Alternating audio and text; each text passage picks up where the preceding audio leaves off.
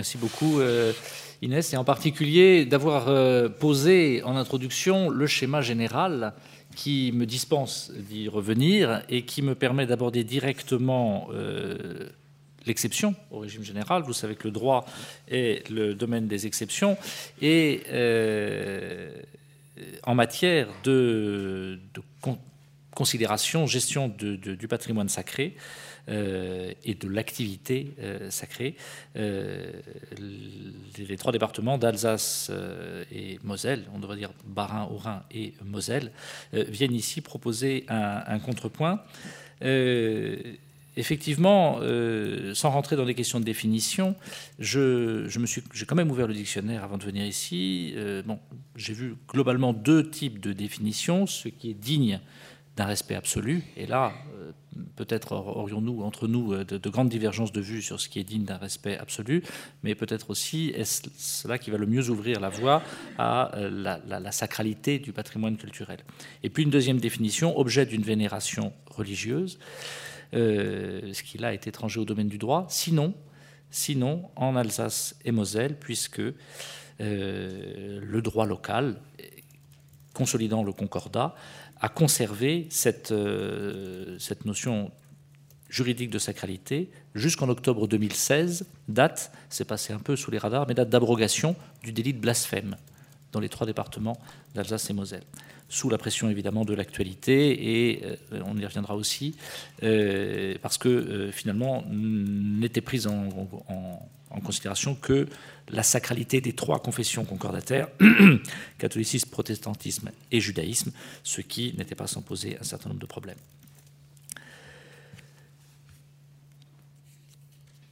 Nous avons donc, pour poser les choses, un territoire, trois départements de la République, euh,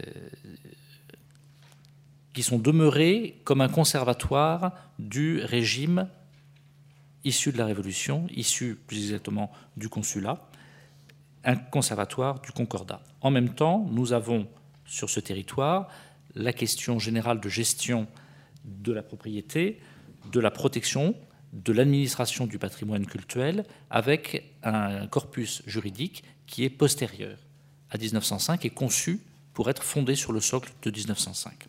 C'est ce, ce, ce, problème qui, pour moi, est une question euh, quotidienne dans mes pratiques professionnelles euh, que, je, que je voulais explorer ici. Alors, je ne reviens pas sur ce qui a été euh, très correctement et précisément présenté. effectivement, la Révolution, nous l'avons tous appris à l'école, nationalise et non pas étatise effectivement les biens du clergé en novembre 1789, ce qui produit une dispersion euh, importante du patrimoine mobilier, le dépecement d'un certain nombre d'ensembles euh, immobiliers, euh, jusqu'à cette mise en ordre sous le consulat qui, à grands traits, approprie les cathédrales qui sont encore des sièges épiscopaux, hein, la définition juridique de la cathédrale, le public étant plus attaché à sa définition architecturale, les, les attributs à l'État, les églises paroissiales aux communes. Ce sera donc le, mode de gestion euh, du XIXe siècle. Ces biens sont euh, appropriés à des personnes publiques, mais gérés par des établissements du culte, des établissements publics du culte, euh, que sont les conseils de fabrique pour les paroisses catholiques, les conseils presbytéraux pour les paroisses protestantes, les, les consistoires pour les lieux de culte israélites. Ce système, je le cite pour mémoire, puisqu'il est dissous par la loi de 1905, hein, qui dissout les établissements publics du culte, euh, supprime leur personnalité juridique et euh, crée à la place, avec euh, moult difficultés que sans doute vous connaissez, des associations culturelles, des associations sur le principe de la loi des associations de 1901. Alors pourquoi est-ce que je rappelle ces faits connus? Tout simplement parce que vous voyez bien euh, la succession euh, des dates. Loi de 1901, loi de 1905, ça n'a pas de sens en Alsace et Moselle, où nous sommes depuis 1870 et jusqu'en 1919 euh, sous, le régime administratif allemand. La question euh, va se poser de manière aiguë dès, 1919. Euh, certes, c'est le centenaire que nous célébrons, certes, les, trois départements dits recouvrés à l'époque réintègrent la communauté nationale, réintègrent le droit de euh, la République française, et en même temps, personne, même, même à Paris, hein, même dans les cercles les plus jacobins, n'a envie de rouvrir la crise de 1905-1907, dont les événements les plus agités feront, si j'ai bien vu, l'affiche de ce colloque. Personne n'a envie, dans un, territoire aussi sensible que euh, l'Alsace-Moselle, de recréer euh, une crise de la laïcisation, une crise des inventaires. Comme souvent, cette question va être traitée par une solution de compromis.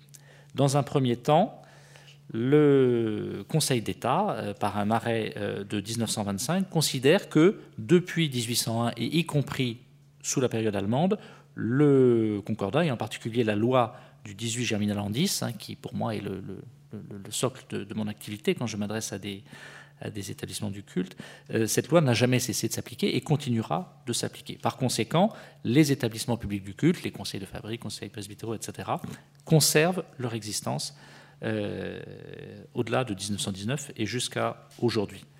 Ça euh, recoupe ce, qui a été évoqué, propriété publique, propriété privée, euh, quel est le statut d'un établissement public du culte qui est géré de façon autonome et qui gère des fonds privés?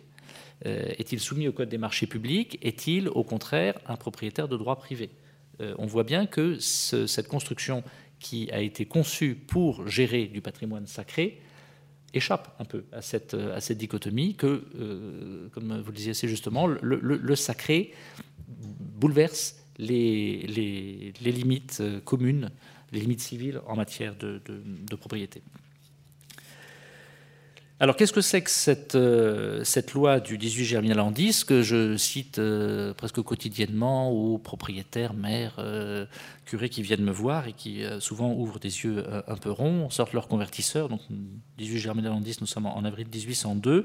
Eh bien, c'est un texte très bref qui dit cette chose les biens qui, avant la Révolution, étaient présents, c'est vrai en particulier pour les, biens mobiliers, qui étaient présents dans les lieux de culte, sont considérés comme ayant été transmis aux communes ou à l'État, euh, attributaires de l'édifice. Ceux qui sont arrivés après 1802 seront et resteront la propriété de ceux qui les auront acquis. Ça paraît très clair, c'est très compliqué à mettre en œuvre. D'abord, que se passe-t-il entre 1790 et 1802 Il n'y a pas eu beaucoup d'acquisitions, mais il y en a eu quand même. Là, nous sommes dans un, dans un vide juridique. Et puis après 1802, qui est propriétaire de quoi?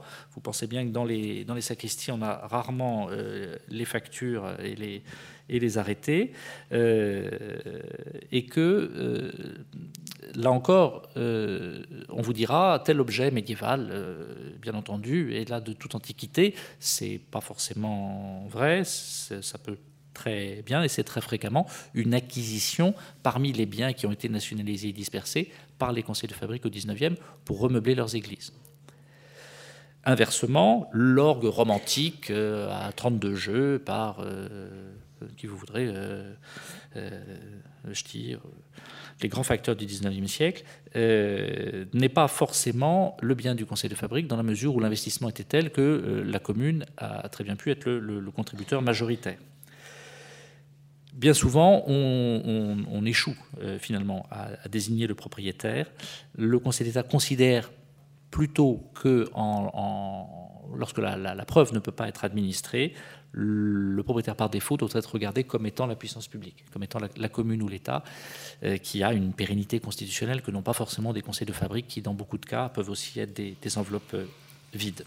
Mais, et je, vous rejoins, je vous rejoins tout à fait, c'est euh, assez intéressant, lorsqu'arrive la question patrimoniale, lorsqu'arrive la protection au titre des monuments historiques, ce débat qui peut être assez tendu et qui parfois même peut être contentieux hein, sur euh, qui est propriétaire, qui est responsable des, biens, culturels, lorsque arrive la, strate de la protection au titre des monuments historiques, le débat s'apaise, quelquefois il disparaît pour cette raison très simple. Euh, si je prends les collections de la cathédrale de Strasbourg, bon, a priori propriété de l'État, sauf pour les biens qui ont été acquis par la fabrique, donc l'établissement présidé par l'archevêque au XIXe siècle, ceux qui sont propriétés de la fabrique, mais qui sont classés au titre des monuments historiques, sont malgré tout placés sous la protection de l'État et imposent finalement non seulement l'autorisation administrative, mais implicitement la participation financière.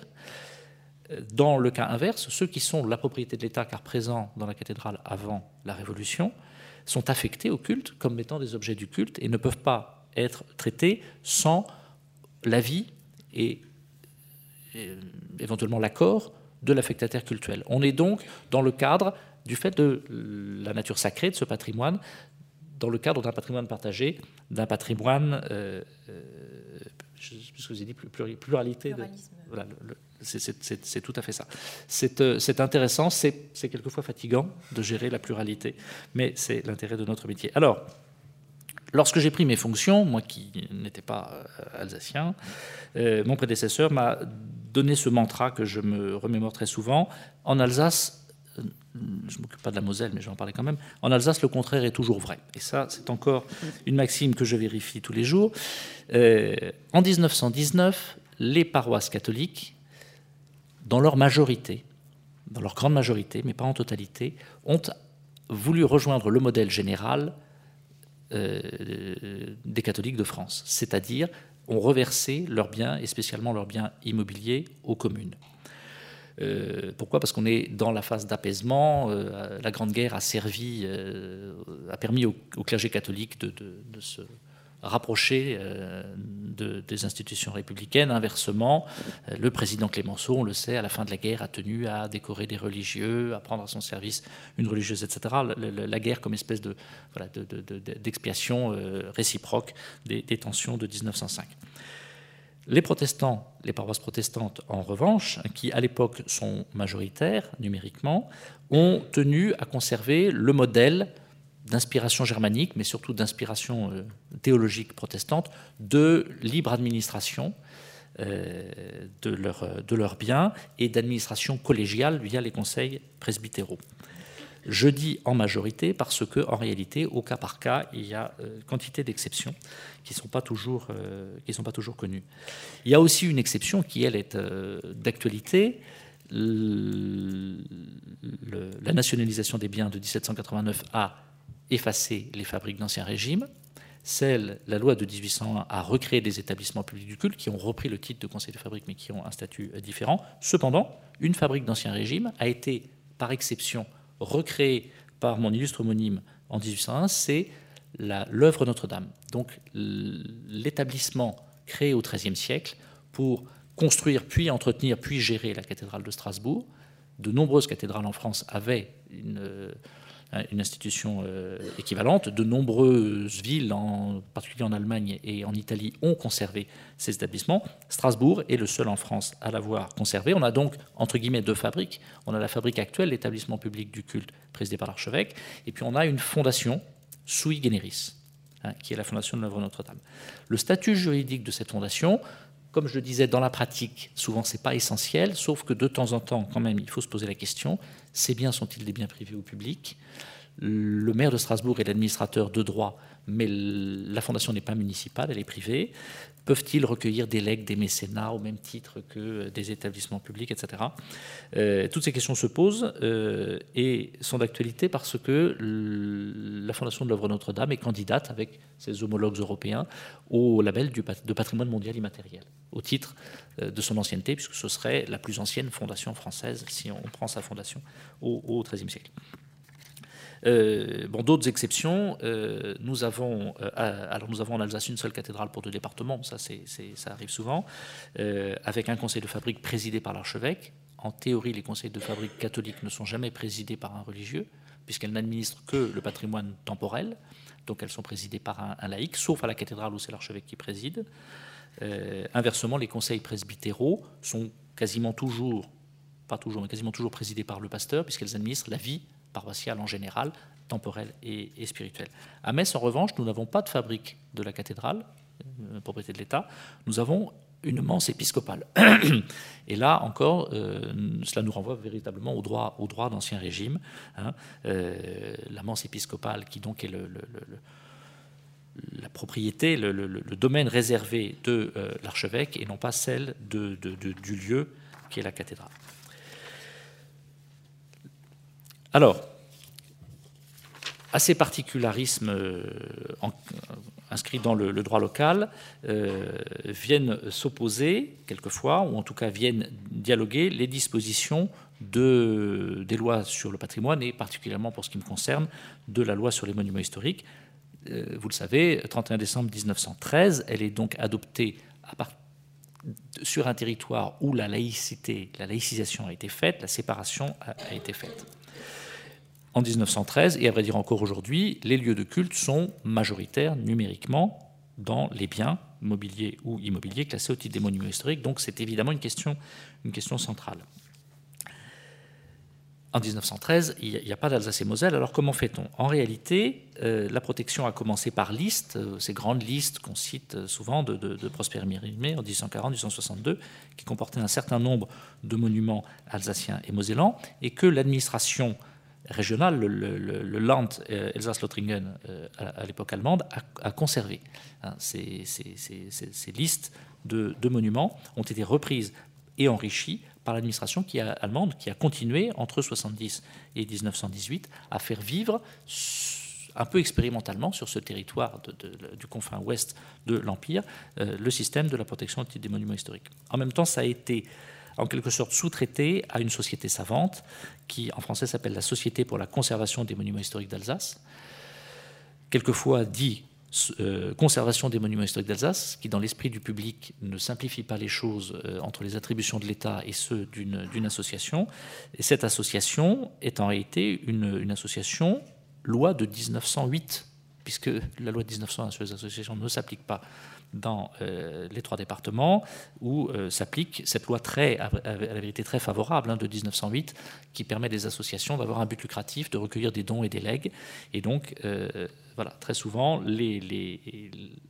aux, établissements publics du culte se superpose une société des amis de l'Église, de l'orgue, de, telle collection qui aura le statut de la loi de 1908.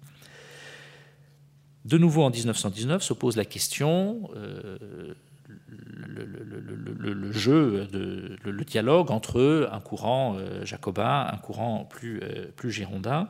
Euh, que fait-on que, fait l'État vis-à-vis du patrimoine religieux et se sert-il de ce bras armé qu'est la loi de 1913 dans un premier temps, il faut dire que ce n'est pas non plus la priorité en 1919, mais c'est quand même un point important.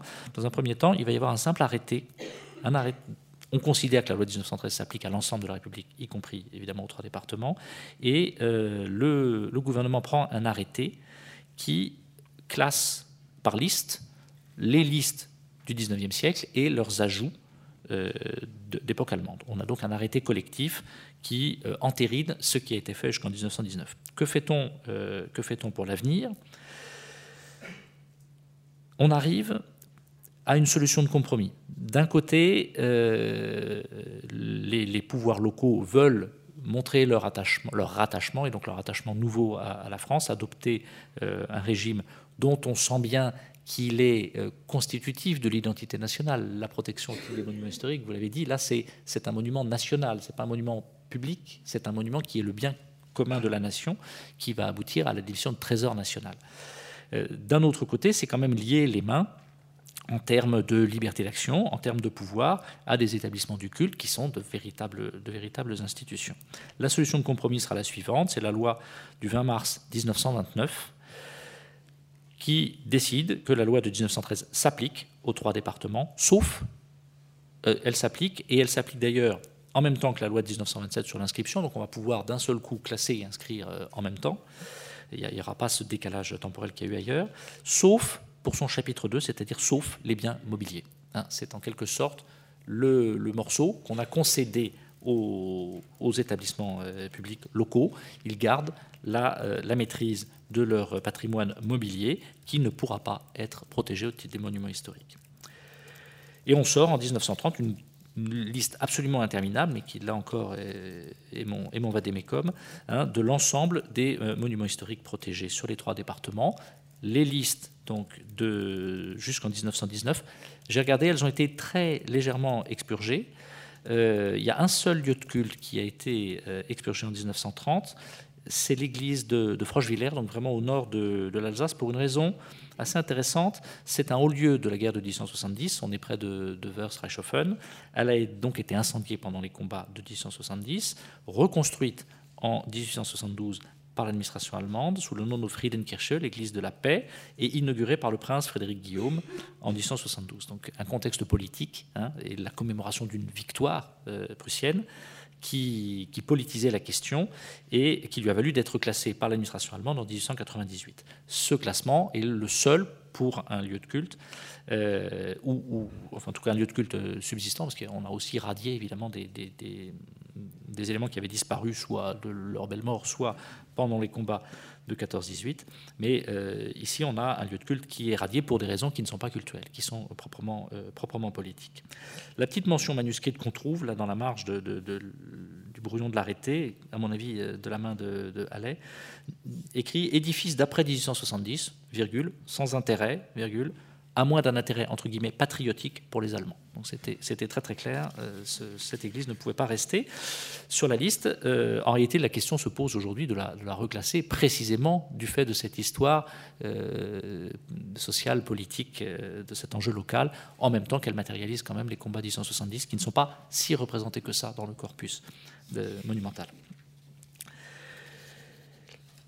Alors, je, vous ai dit, la marge de manœuvre, en tout cas l'exception qui a été concédée dans l'application de la loi 1913, c'était les objets mobiliers. Euh, ça paraît quand même assez euh, frappant. En réalité, cette disposition a été annulée après la Seconde Guerre mondiale. En 1963, il y a deux lois, 63-65, l'une pour l'application intégrale de la loi 1913 dans les trois départements, l'autre pour l'outre-mer. C'était deux lois concomitantes, il s'agissait vraiment d'établir un, un, régime général.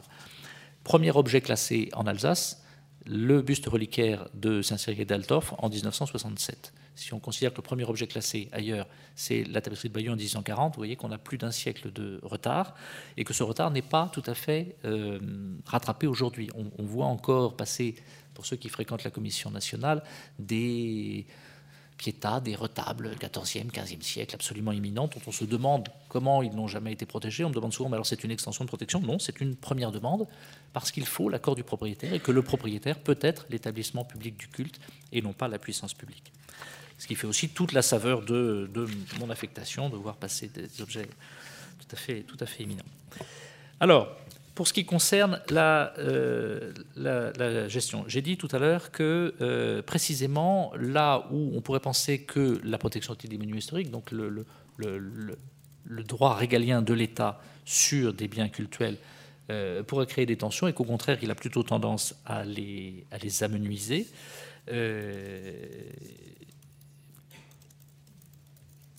évidemment, la protection au titre des monuments historiques permet à l'État d'être présent sur le euh, patrimoine cultuel qui ne lui appartiendrait pas ou qui n'appartiendrait pas à la puissance publique. Réciproquement, la présence, la persistance du concordat l'oblige à tenir compte d'un affectataire culturel institutionnel. Cet affectataire cultuel, alors vous me direz, partout ailleurs, on a des associations euh, diocésaines, des associations culturelles, mais euh, cet affectataire institutionnel a non seulement la personnalité juridique, mais il a des moyens financiers qui lui permettent d'être très fréquemment lui-même maître d'ouvrage sur le patrimoine dont il est affectataire. Là encore, si je prends l'exemple de la cathédrale de Strasbourg, le chœur a été entièrement euh, fait l'objet de très grands travaux en, 2004. Euh, dépose du chœur du 19e siècle de Klotz, mise en place d'un chœur contemporain par Dutilleul. Le, la fabrique, l'archevêque et son, et son conseil de fabrique ont été maîtres d'ouvrage et ont été financeurs quasi exclusifs de travaux qui se chiffrent en millions d'euros et qui représentent euh, voilà, presque une année de, travaux. Euh, je n'ai pas d'autres exemples en France de travaux de cette ampleur sur une cathédrale qui étaient accomplis par euh,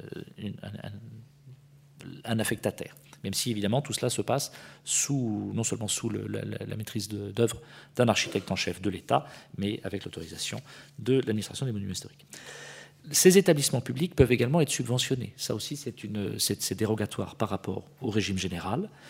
Euh, c'est vrai d'ailleurs pour tous les cultes et pas seulement les cultes concordataires. Je dirais un mot tout à l'heure du, culte musulman. La grande mosquée de Strasbourg est une construction subventionnés par la ville et via une amphithéose, ce qui n'aurait pas été possible en dehors des départements concordataires. Une question qui reste ouverte. Hein, euh, les conseils qui ont souvent, en plus de leur patrimoine culturel, un patrimoine foncier euh, de rapport, hein, qui, engrangent des loyers, qui quelquefois font du logement social, quelquefois euh, accueillent des séminaires d'entreprise, etc., dans, le, parc immobilier, souvent attenant à, leur, leur, lieu de culte et qui restent leurs propriétaires. Ces conseils de fabrique, plus souvent même des conseils presbytéraux qui ont gardé la propriété de ces bâtiments annexes, peuvent-ils défiscaliser au titre de la loi sur les monuments historiques Alors, c'est une question que j'ai posée aussi bien à la Direction générale des finances publiques du Grand Est qu'à l'Institut du droit local à Strasbourg, et j'ai eu simultanément la même réponse. Pas de réponse. Donc si parmi vous, quelqu'un cherche un sujet de droit fiscal, il y a une question à creuser. Est-ce qu'un établissement public du culte, dont j'ai dit qu'il était public, mais qu'il gérait des fonds privés, peut-il, euh, et, qui, est fiscalisé, peut-il défiscaliser au titre de la loi de 1913 Ça m'arrangerait beaucoup d'avoir la réponse, mais vous voyez qu'on n'est on pas, encore, euh, n'est pas encore sûr de tout. Un exemple, alors quelques exemples, je ne vais pas être trop long, mais quelques exemples euh, de, particularisme de gestion. je vous ai dit, en majorité, les catholiques ont redonné les lieux de culte aux communes, les protestants les ont plutôt conservés. Mais nous avons en Alsace quelque chose d'assez intéressant qu'on appelle le simultanéum, qui, là encore, il faut faire un tout petit peu d'histoire. Lorsque Louis XIV, en 1680, devient maître de l'ensemble de l'Alsace, il, découvre pas, il, voit bien qu'il euh, ne peut pas y appliquer la révocation de l'édit de Nantes après, quelques années après la paix de Westphalie, qui a accordé la liberté de culte, et alors que les protestants sont très majoritaires en Alsace. D'un autre côté, il ne peut pas, entre guillemets, perdre la face et euh, considérer qu'en en, Alsace, les euh, protestants tiendront le haut du pavé. On arrive encore une fois à une solution de compromis. Partout où il est prouvé qu'un village contient au moins trois familles catholiques, l'édifice, euh, l'église, doit être partagé. C'est ce qui nous vaut, là c'est plutôt pour les historiens de l'art, c'est ce qui nous vaut d'avoir conservé autant de jubés Partout ailleurs où la contre-réforme les a supprimés, le, principe du simultanéum les a soit grillagés, soit murés, pour créer une séparation physique entre le chœur autour de l'autel et du tabernacle pour les catholiques, la nef autour de la chaire pour les protestants. Ces églises simultanées, après 1919, eh vous allez avoir le chœur, propriété publique communale, la nef, propriété paraprivée presbytérale. Vous allez donc avoir deux régimes juridiques différents marché privé d'un côté, marché public de l'autre, avec deux financeurs potentiellement euh, différents. Et depuis 2009, avant vous aviez un architecte qui était l'architecte en chef des monuments historiques, compétent pour l'intégralité du parc. Mais depuis 2009, vous avez d'un côté un architecte et de l'autre potentiellement un autre.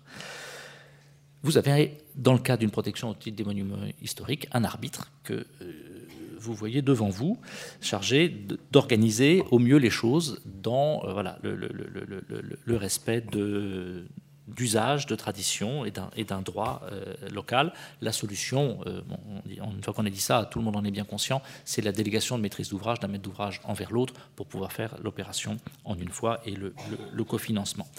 Nous avons aussi, au-delà de ces particularités, des questions euh, de, déséquilibre de gestion. Pour les édifices du des, cultes chrétiens, euh, catholiques et protestants, nous avons des conseils presbytéraux de fabrique par édifice, hein, qui sont euh, voilà, le, gestionnaire d'un édifice et de ses collections. Inversement, pour le culte israélite, nous avons des consistoires qui sont départementaux. Autant dire que l'affectataire est, relativement distant et nous avons un patrimoine euh, très majoritairement rural, de synagogues, quelquefois de, de maisons de rabbins, de cimetières, en grande partie désaffectés, fragiles, dont l'affectation, la, pérennité, l'usage pose, pose, question. En même temps, à la différence euh, des, des, autres cultes, la, comment dire, la transmission aux communes heurte alors non pas, comme on me l'a expliqué, ça dépend un petit peu des interprétations, mais certains vous diront la loi juive ne permet pas de transmettre un cimetière à une, commune. d'autres l'ont fait, donc c'est cette affaire d'appréciation, mais en tout cas c'est là un point de, tension assez, assez important, et en même temps, qui, qui, à part une commune, peut gérer un cimetière désaffecté? Là encore, il faut trouver un montage, soit de délégation de maîtrise d'ouvrage, soit d'association ad hoc hein, qui, va, qui va gérer et entretenir, euh, entretenir ces biens. Et puis, ben, comme dans tous les lieux de culte, quelle activité peut-on redéployer qui lui permette de vivre et de se maintenir en étant respectueuse de son affectation d'origine, mais en même temps s'y substituant s'il n'y a plus de, s'il n'est plus le cadre de, de cérémonie. Pour l'avenir, et puis j'en terminerai là, euh, on voit qu'on puise là dans les, racines de la Révolution, du consulat du 19e siècle, et en même temps se posent des questions euh, d'actualité, celle de reconnaître des patrimoines euh, immatériels, celle aussi de faire place à des patrimoines cultuels hors concordat. C'est vrai par exemple pour j'ai cité les, synagogues rurales qui sont bien souvent désaffectées. Les synagogues urbaines, elles, qui sont en quelque sorte des lieux de culte domestiques, qui présentent un intérêt euh, anthropologique, ethnographique, parfois même artistique, qui commencent d'être protégées, elles sont hors concordat, elles sont gérées dans un cadre associatif, un cadre euh, d'association euh, éducative, non pas d'association culturelle. Un autre cas euh, qui m'a paru intéressant à soulever, nous avons au nord de l'Alsace des villages ménonites, donc les héritiers des anabaptistes du, XVIIe siècle, qui ne sont pas, pour des raisons historiques évidentes, inclus dans ce qu'on appelle l'union des, églises protestantes d'Alsace et, Lorraine, et donc qui là encore sont euh, gérés sous forme d'associations, loi de 1908, mais d'associations à caractère théorique non confessionnel, même si c'est clairement un, patrimoine euh, confessionnel. Et puis, je l'évoquais tout à l'heure, nous avons en Alsace un patrimoine important historiquement, qui est un patrimoine de l'islam. On peut penser par exemple au, cimetière musulman de, Cronenbourg. On est juste, enfin, on est dans la ville de, Strasbourg. C'est le cimetière du, troisième tirailleur qui a libéré la ville. Ceux qui ont vu un, film euh, célèbre. Euh, on peut penser même si c'est un peu récent, cette, cette, cette grande mosquée de, 2004, hein, construite par euh, Paolo Portoghesi, hein, qui est en partie sur fonds publics, mais qui est gérée hors, euh, Concordat. Comment, euh, créer de la part du, gestionnaire État un, équilibre, une juste... Justice administrative tout en restant sur le socle du concordat qui distingue entre les sacralités? Et donc je terminerai en vous disant, euh, le, patrimoine protégé au titre des monuments historiques que, je gère en Alsace, à 80% des 4000 objets et à plus de 50% des 1350 euh, édifices immeubles, c'est un patrimoine de la sacralité, c'est un patrimoine euh, confessionnel. En même temps, ce statut constructif vient petit à petit en dissonance avec l'usage qui en est fait, puisque soit que les populations se déplacent, soit que la pratique religieuse diminue. Hein, nous sommes face à un, patrimoine confessionnel par nature et dont l'activité confessionnelle tente à disparaître. Que faire Que faire de, ces synagogues euh, vides? Que faire des églises non desservies? Que faire des orgues qui sont muets ou quasi muets? Comment les entretenir sans euh, réussir à, implanter une, vie nouvelle, une vie euh, qui, qui, tienne compte et qui comprenne leur, leur vocation initiale, qui en même temps inclut de nouveaux publics, de nouvelles générations. Le patrimoine est le bien commun de la nation et sans la contribution de tous, je pense que nous n'y arriverons pas. Donc patrimoine sacré, bah, une nouvelle sacralité pour ce patrimoine, qui serait la sacralité évoquée tout à l'heure, celle de la, valeur absolue de, de l'art et de l'histoire, et qui tout permettrait de faire vivre ce sacré patrimoine. Je vous remercie.